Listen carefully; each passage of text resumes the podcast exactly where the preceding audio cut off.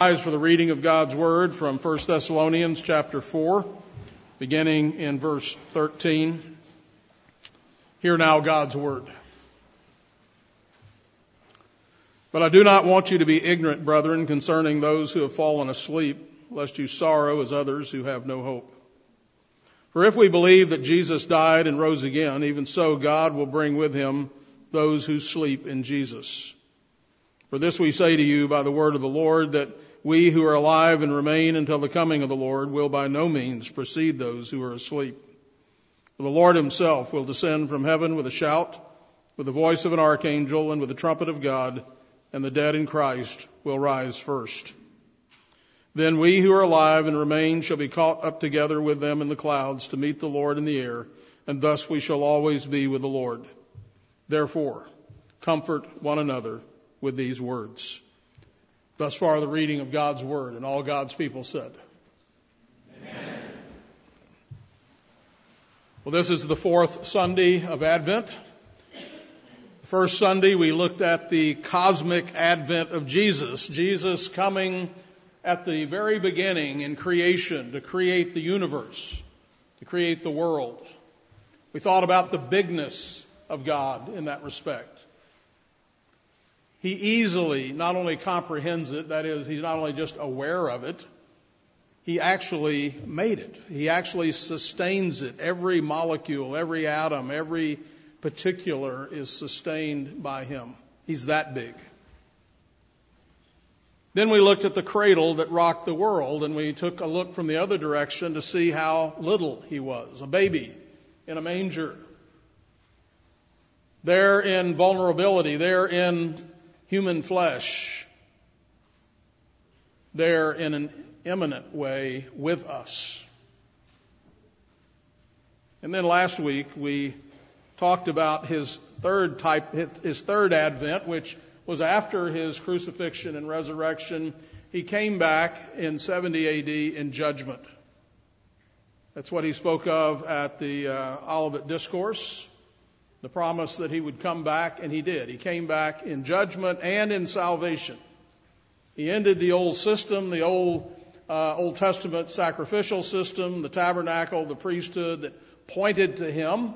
It was no longer necessary, as Hebrew, the book of Hebrews says, it had become obsolete because now we had the substance. We had Jesus who is our high priest. We had Jesus who is our temple, who tabernacles among us we have Jesus himself, who is the very Lamb of God who takes away the sin of the world. And then he used the Romans to bring judgment upon that old system that had abandoned him and failed to receive him when he came into the world. And then God also brought judgment, Jesus brought judgment upon the Roman Empire itself. We need a perspective, and that's what the Bible gives us, a way of looking at things. We're so small ourselves and so limited in ourselves that we don't have the kind of perspective we need to see the bigger picture. So God gives us His Word, His instruction manual, if you will. But the Bible is a big book, and it's a long story, and sometimes it can be daunting and confusing but, but the story is both simple and complex. It is simple in unity, it, and it that's what enables us to make sense of the complex details. It's one story about Christ from beginning to end.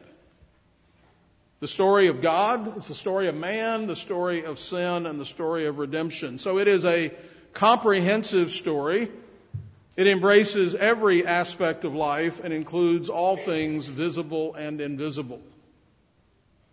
At the center of the story is Jesus Christ. All things were not only created by Him, they were created for Him. He comprehends all of eternity.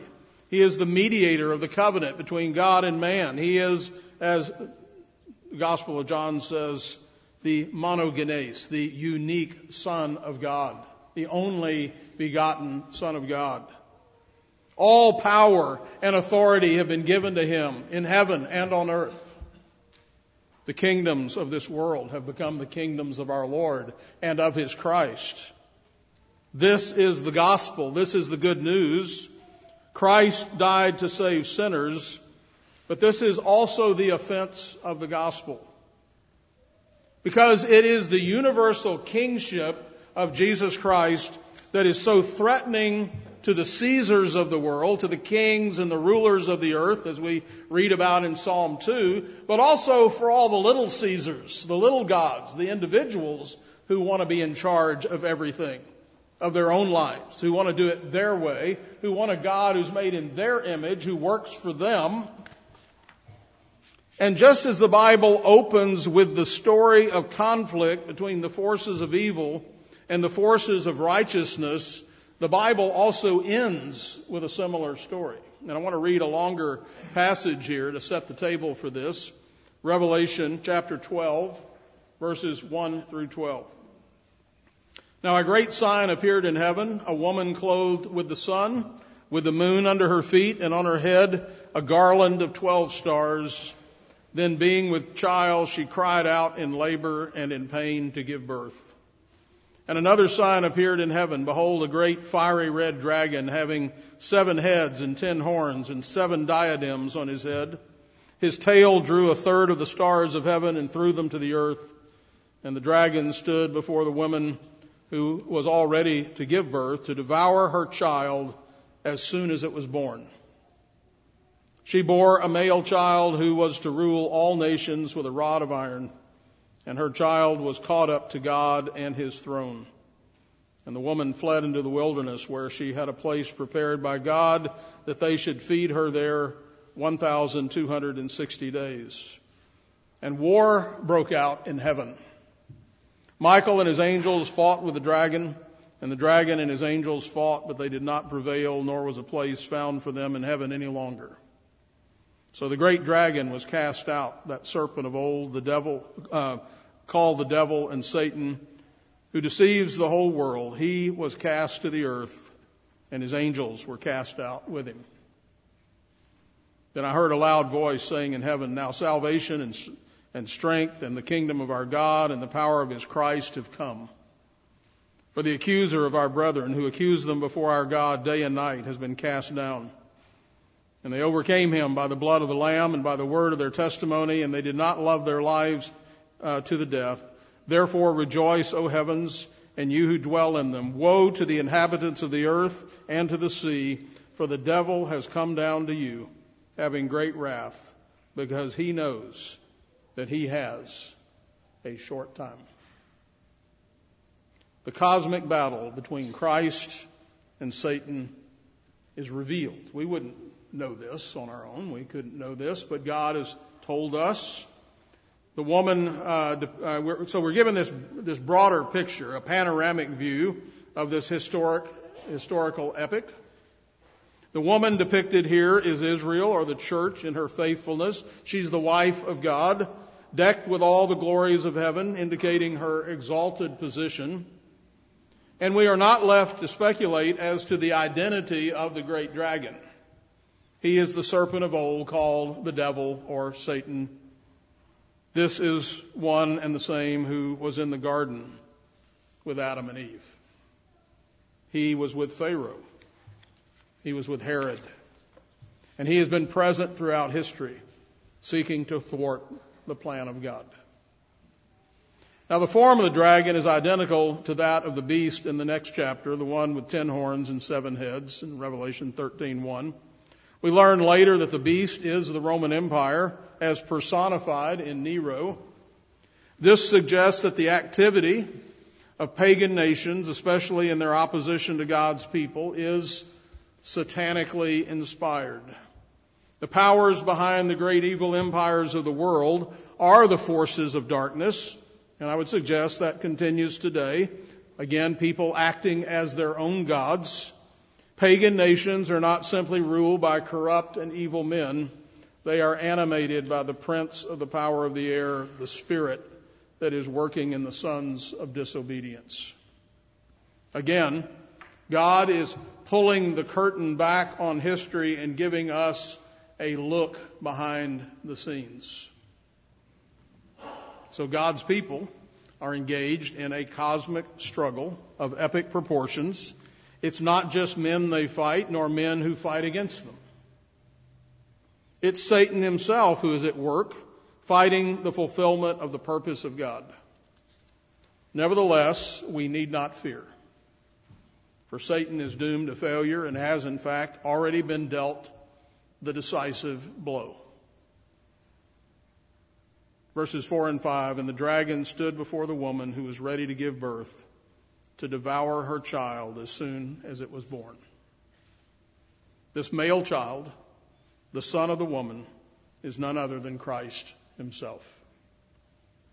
Her son was destined, he says, it says, to rule the nations with a rod of iron, which is a quote from Psalm 2.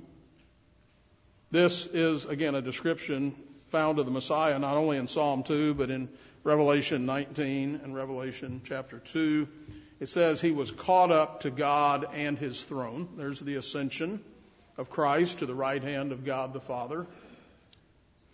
Notice that Satan stands ready to devour the child as soon as he's born.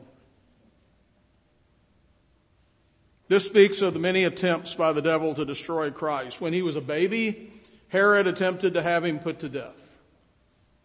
When he first began to preach, those in his own hometown sought to throw him over a cliff. And on more than one occasion, the Jews attempted to stone him. These were all strategies of the devil to get rid of him. In addition to these, remember that Satan himself tempted Jesus in the wilderness to sin against God. And he attempted through Peter to dissuade him from going to the cross. In all of this, there was more than meets the eye. A cosmic war was going on in which all the forces of hell were marshaled against our Lord in a vain attempt to overthrow God's plan of redemption. All of this is symbolized in the dragon standing before the woman, seeking to devour the child as soon as he was born. And this war extended, we're told, even into heaven itself between Michael and Satan. After the son of the woman is caught up to the throne of God, the circumstances change. Satan is cast down from heaven, representing his decisive defeat which he suffered at the death of Christ. Remember in Genesis, we said the, the seed of the woman, uh, seed of the serpent would bruise the seed of the woman on the heel. That's the cross. But what also happened at the cross was he crushed the head of the serpent. He was defeated at that point. A day or two before he went to the cross, Jesus said, Now judgment is upon the world. Now the ruler of this world shall be cast out. He said this in connection with his death, as demonstrated in the very next verse, where he said, And I, if I am lifted up from the earth, will draw all peoples to myself. He said that, signifying what kind of death he would suffer. As the apostle Paul said, he disarmed the rulers and authorities and made a public display of them, having triumphed over, over them through him. Again, you, I've mentioned this a number of times. You got the picture of Jesus being hung on the cross by the Romans, which was their ultimate way of saying, this man is, was, you acted like he was a threat to us, and here's what we do with threats like this. We strip them, we beat them, we torture them, we nail them to a cross, and we hang them up in public for everybody to see that they are utterly powerless. And three days later, he rose from the dead.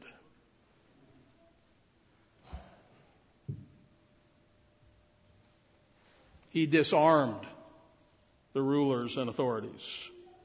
in Hebrews, we read, through death, Jesus rendered powerless him who had the power of death, that is, the devil. And John tells us in 1 John 3 8, the Son of God appeared for this purpose that he might destroy the works of the devil. This is the decisive moment in this drama of redemption. Revelation 12:10 Now salvation and strength and the kingdom of our God and the power of his Christ have come for the accuser of our brethren who accused them before God day and night has been cast out. He's been thrown out of court. Satan's plan to destroy Christ backfired. This is not a future expectation. It is a present reality. Satan is cast to the earth. He can't accuse the saints before God any longer, for they overcame his accusations by appeal, appeal to the atoning blood of the Lamb. They also take territory from the satanic kingdom. In verse 11, by the word of their testimony, that is, by the preaching of the gospel and by their being willing to die rather than be intimidated by persecution. Verse 12, therefore rejoice, O heavens, and you who dwell in them. Woe to the inhabitants of the earth and the sea, for the devil has come down to you having great wrath, because he knows that his time is short. For lo, his doom is sure. The war is over. The victory is ours. We stand assured in the presence. The child prevailed. But he isn't quite finished. He's coming back to wrap things up. He's coming as the victorious king. He's coming in glory to finish the story. So, will God accomplish his redemptive plan? Well, a God that isn't sovereign can't be certain. Every moment, you see, if God is not sovereign, if God is up wringing his hands, if he's stepping back and w- watching and waiting to see what happens, then every moment offers a new contingency and a new question. Perhaps the story won't end the way God predicted. Job captured the significance of God's ability to do whatsoever he wills. Job 9.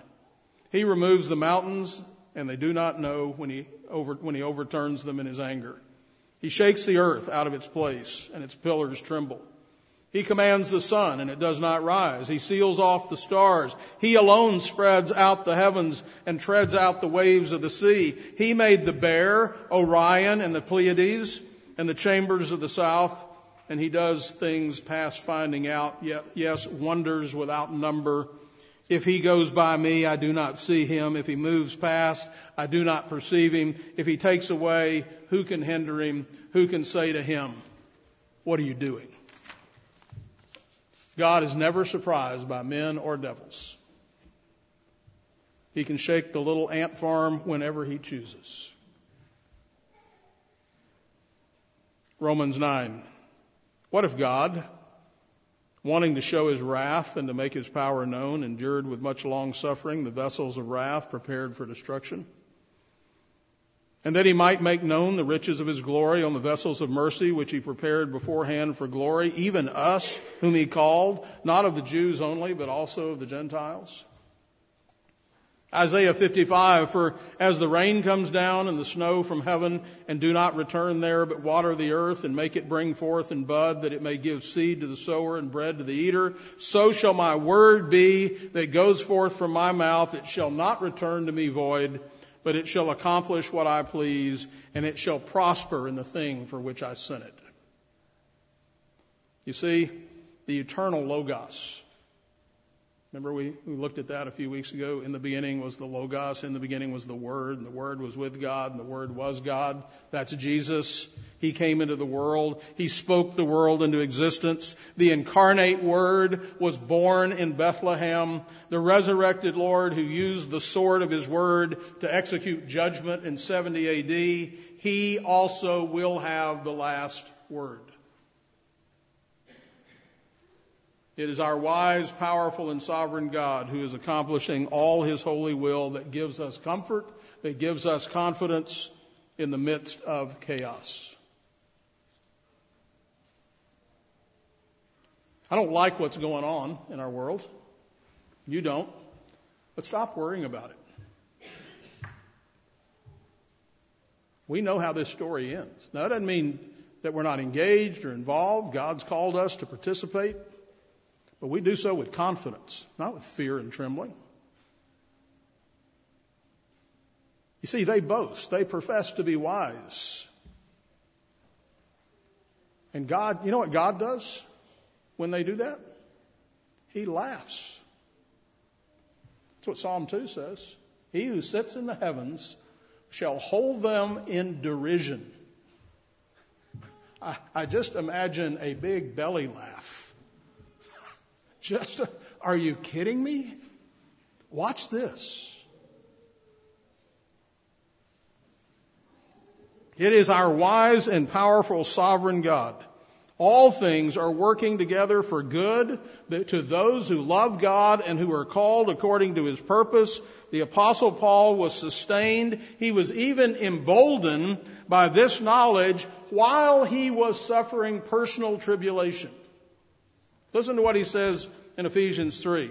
To me, who am less than the least of all the saints, this grace was given, this favor was given, that I should preach among the Gentiles the unsearchable riches of Christ, and to make all see what is the fellowship of the mystery, which from the beginning of the ages has been hidden in God, who created all things through Jesus Christ. He actually believes the Bible. He actually believed that Jesus made everything, and it was all made for him.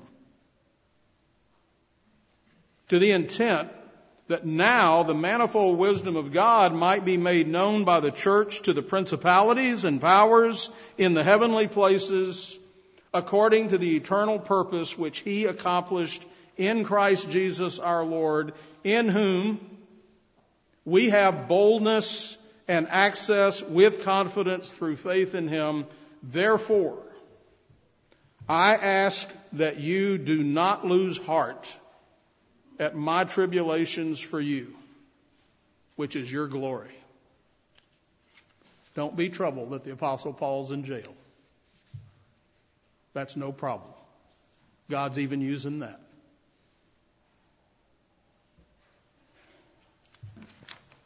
We've been given a vision of the future. Men are fascinated by the possibility of knowing the future. They're so fascinated that they are really vulnerable to a great deal of foolishness. But men can't see. 2 Corinthians 4, but even if our gospel is veiled, it's veiled to those who are perishing, whose minds the God of this age is blinded, who do not believe, lest the light of the gospel of the glory of Christ, who is the image of God, should shine on them. For we do not preach ourselves, but Christ Jesus the Lord, and ourselves your bondservants for Jesus' sake. For it is the God who commanded light to shine out of darkness, who has shone in our hearts to give the light of the knowledge of the glory of God in the face of Jesus Christ. As I wrap up this morning, I'm going to cite a number of passages because this is our authority. This is the living word. And it really gets, always gets down to this. Do you believe this? Is this the truth? Because if it is, it changes everything. It changes our families, our marriages, our children, our jobs, our relations with each other. Everything changes if this is true. And if it's not, what do I always say? Let's go home. It doesn't matter. Nothing matters. Eat, drink, and be merry, for tomorrow we are annihilated. That's the alternative. So as we read these, say, do I believe that? God's people have been given a glimpse of the future. He sees the future more clearly than we see the past. Here's what he says Revelation 21. Now I saw a new heaven and a new earth, for the first heaven and the first earth had passed away. All there was, uh, all there was, uh, also there was no more sea. Then I, John, saw the holy city, New Jerusalem, coming down out of heaven from God, prepared as a bride adorned for her husband. And I heard a loud voice from heaven saying, Behold, the tabernacle of God is with men, and he will dwell with them, and they shall be his people. God himself will be with them and be their God. Sound like Emmanuel, right? God with us. And God will wipe away every tear from their eyes. There shall be no more death, nor sorrow, nor crying. There shall be no more pain, for the former things have passed away. Do you believe that? As Jesus was about to come to Bethlehem as a baby, the angel told Joseph this Behold, a virgin shall be with child and bear a son, and they shall call his name Emmanuel, which translated is God with us.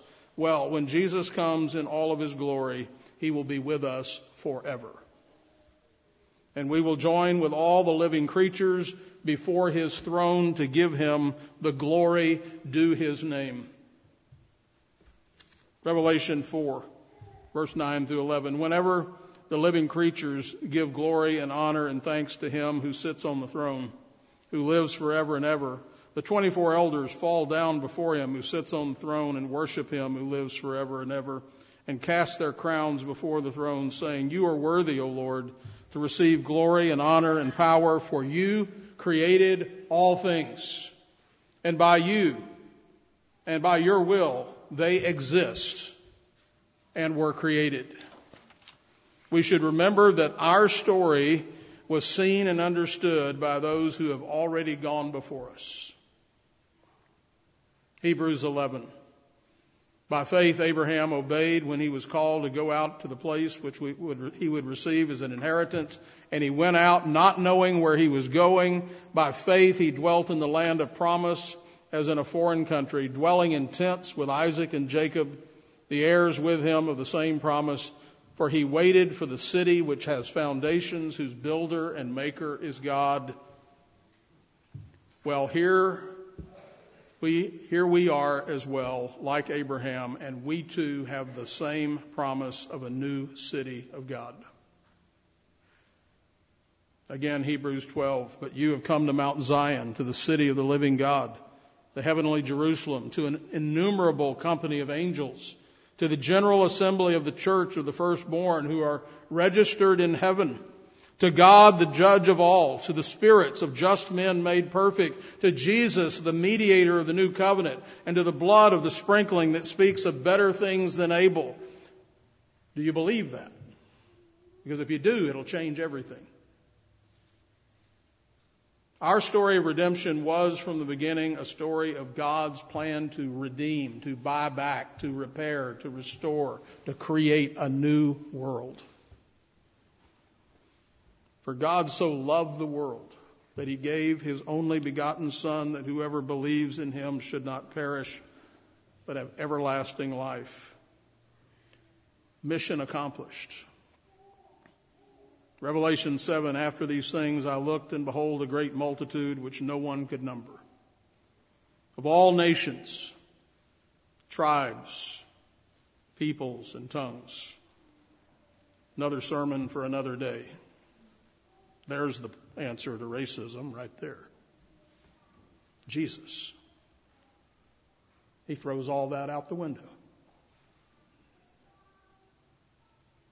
Standing before the throne, before the Lamb of God, clothed with white robes, with palm branches in their hands, and crying out with a loud voice, saying, Salvation belongs to our God who sits on the throne and to the Lamb. Conclusion.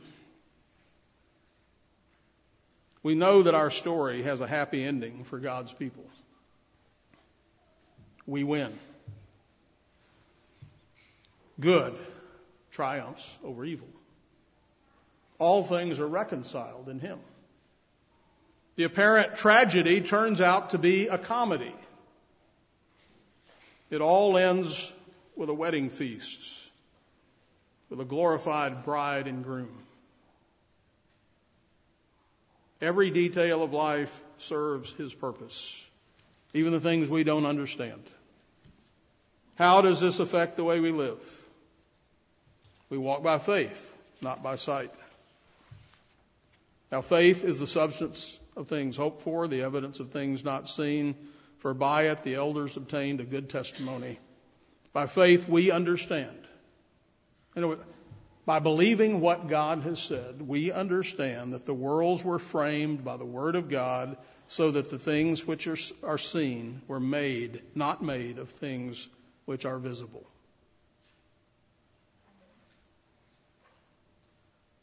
Therefore, Paul writes to Timothy, do not be ashamed of the testimony of the Lord, nor of me, his prisoner, but share with me in the sufferings for the gospel according to the power of God, who has saved us and called us with a holy calling, not according to our works, but according to his own purpose and grace, which was given to us in Christ Jesus when? Before time began. But now has been revealed by the appearing of our Savior Jesus Christ who has abolished death and brought life and immortality to light through the gospel, to which I was appointed a preacher, an apostle, and a teacher of the Gentiles. For this reason I also suffer these things. Nevertheless, I am not ashamed. He wasn't embarrassed at all about saying these things, not in the least. No apologies, no whisper. I know you don't believe the Bible. I know you don't believe this, but I, this is my personal belief. That's, that's not Paul. Boldness. This is the truth. Without this, you perish in your sins forever. That's what's at stake. I am not ashamed. Why? For I know whom I have believed, and I am persuaded that he is able to keep that which I've committed to Him, which is my life, against that day. What day? Every day. Judgment day. Let's pray. In John 17, Jesus prayed for us, and so let us hear that prayer now. So this is the words of Jesus praying. I do not pray for these alone, but also for those who will believe in me through their word, that they all may be one, as you, Father, are in me and I in you, that they also may be one in us, that the world may believe that you sent me. And the glory which you gave me, I, have given to them, that they may be one just as we are one. I and them, and you and me, that they may be made perfect in one, and that the world may know that you have sent me, and I have loved them as you have loved me. Father, I desire that they also, whom you gave me, may be with me where I am, that they may behold my glory which you have given me. For you loved me before the foundation of the world, O righteous Father. The world has not known you, but I have known you, and these have known that you sent me. And I have declared to them your name, and will declare it that the love with which you love me may be in them, and I in them. Amen.